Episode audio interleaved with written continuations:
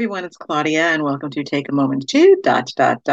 And that does represent the new topic that I bring to you each and every weekday that I hope will inspire and encourage you to pause for a moment, think about what I'm saying, and maybe even provoke you to think a little differently. So today is Take a Moment to Be Spontaneous. And I've always been someone, I'm a planner. I am a planner. Yes, I admit that. But I also love to be spontaneous as we know it to be. Like I've taken vacations on the spur of the moment. I've gone, stop what I'm doing and just go off and do something because the moment struck and I just said, yes, I have to do that. I think one of the best vacations I ever had is I was working long hours. And just like that, I decided I was going to take a cruise to Alaska. I got like the last cabin on the ship, and I got the last seat on the plane, and it was the trip was like 4 days out, and I have never packed so fast, got tickets so fast, and that was before the days of just getting things online. So, but it was the best vacation I ever had. I had no preconceived notions. I just got up and went. I loved every minute of it, and it was phenomenal. And I went back to Alaska a number of years later because I loved it so much. So, being spontaneous is good, but especially when you need to break out of the mold of being a very structured individual. But structure has its purpose as well. And today I want to deal with how we move with the Holy Spirit, how we move in the Lord. And the Lord is structured, but the Spirit is also, it seems like spontaneous, but there's a purpose to everything that God does. And I mean, this topic can be so broad reaching, but I'm going to kind of zone in on the purpose of why I'm going there today. The first scripture I want to use is out of Psalm 37:23, which is the steps of a good man are ordered by the Lord, and he delights in his way. So the Lord has a plan and a purpose for us. And as we are in the Lord and we seek him every day, he orders our steps to get us to the purpose of our life, to get us into our destiny. And there are, things we may want to do that we don't have, that we don't want to do, but the Lord is instructing us to go in certain directions, and we should. So our steps are ordered by the Lord, and generally, in 100 times out of 100 times, the Lord knows what he's doing, and things work out in our favor.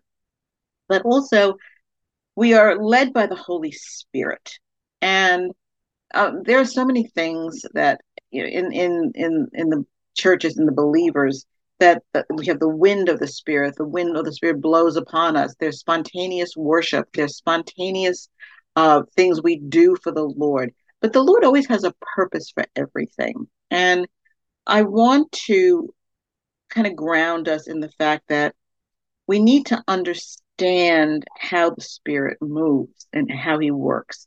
And I want to use out of 1 Corinthians 2:14, which is the person without the Spirit does not accept the things that come from the Spirit of God, but considers them foolishness and cannot understand them because they are discerned only through the Spirit. There are many spiritual things. I mean, and we can discern what is of God and what is not of God.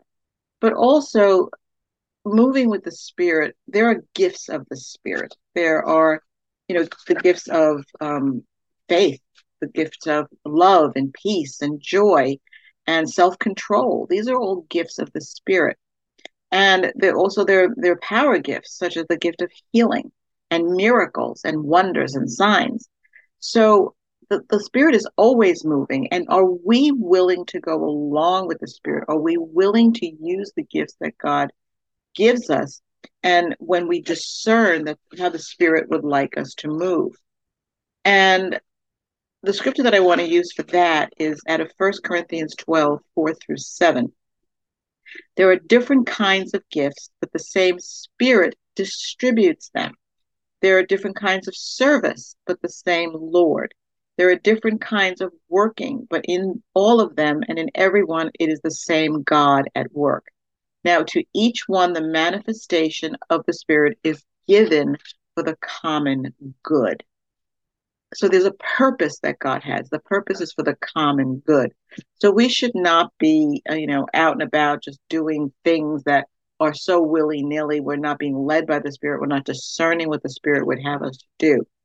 But in terms of being spontaneous, I have oftentimes, I've been, at work or doing something specific, and I will get a strong sense by the Spirit that I am to change my course for the day. I'm to do something else. And oftentimes I don't even know why I'm doing it, but I am following the lead of the Holy Spirit because we have that ability to discern what the Spirit would want. And so I will stop what I'm doing. I'll say, okay, Lord, I'm going to go in this direction, and I'll follow the leading and the instruction that I'm sensing. And I got to tell you, every single time I'm surprised, but I'm amazed at how the Lord uses me to bless someone, how the Lord will use me to speak a word of encouragement or to someone that needed it. Someone will come into my path that I never saw before, I didn't know, or he'll change my direction to call someone just out of the blue because that person needs to be encouraged or to be comforted or whatever. I don't know that, but the Spirit does. So in that, I'm being spontaneous because I'm changing my direction, but I'm being ordered. My steps are being ordered by the Lord.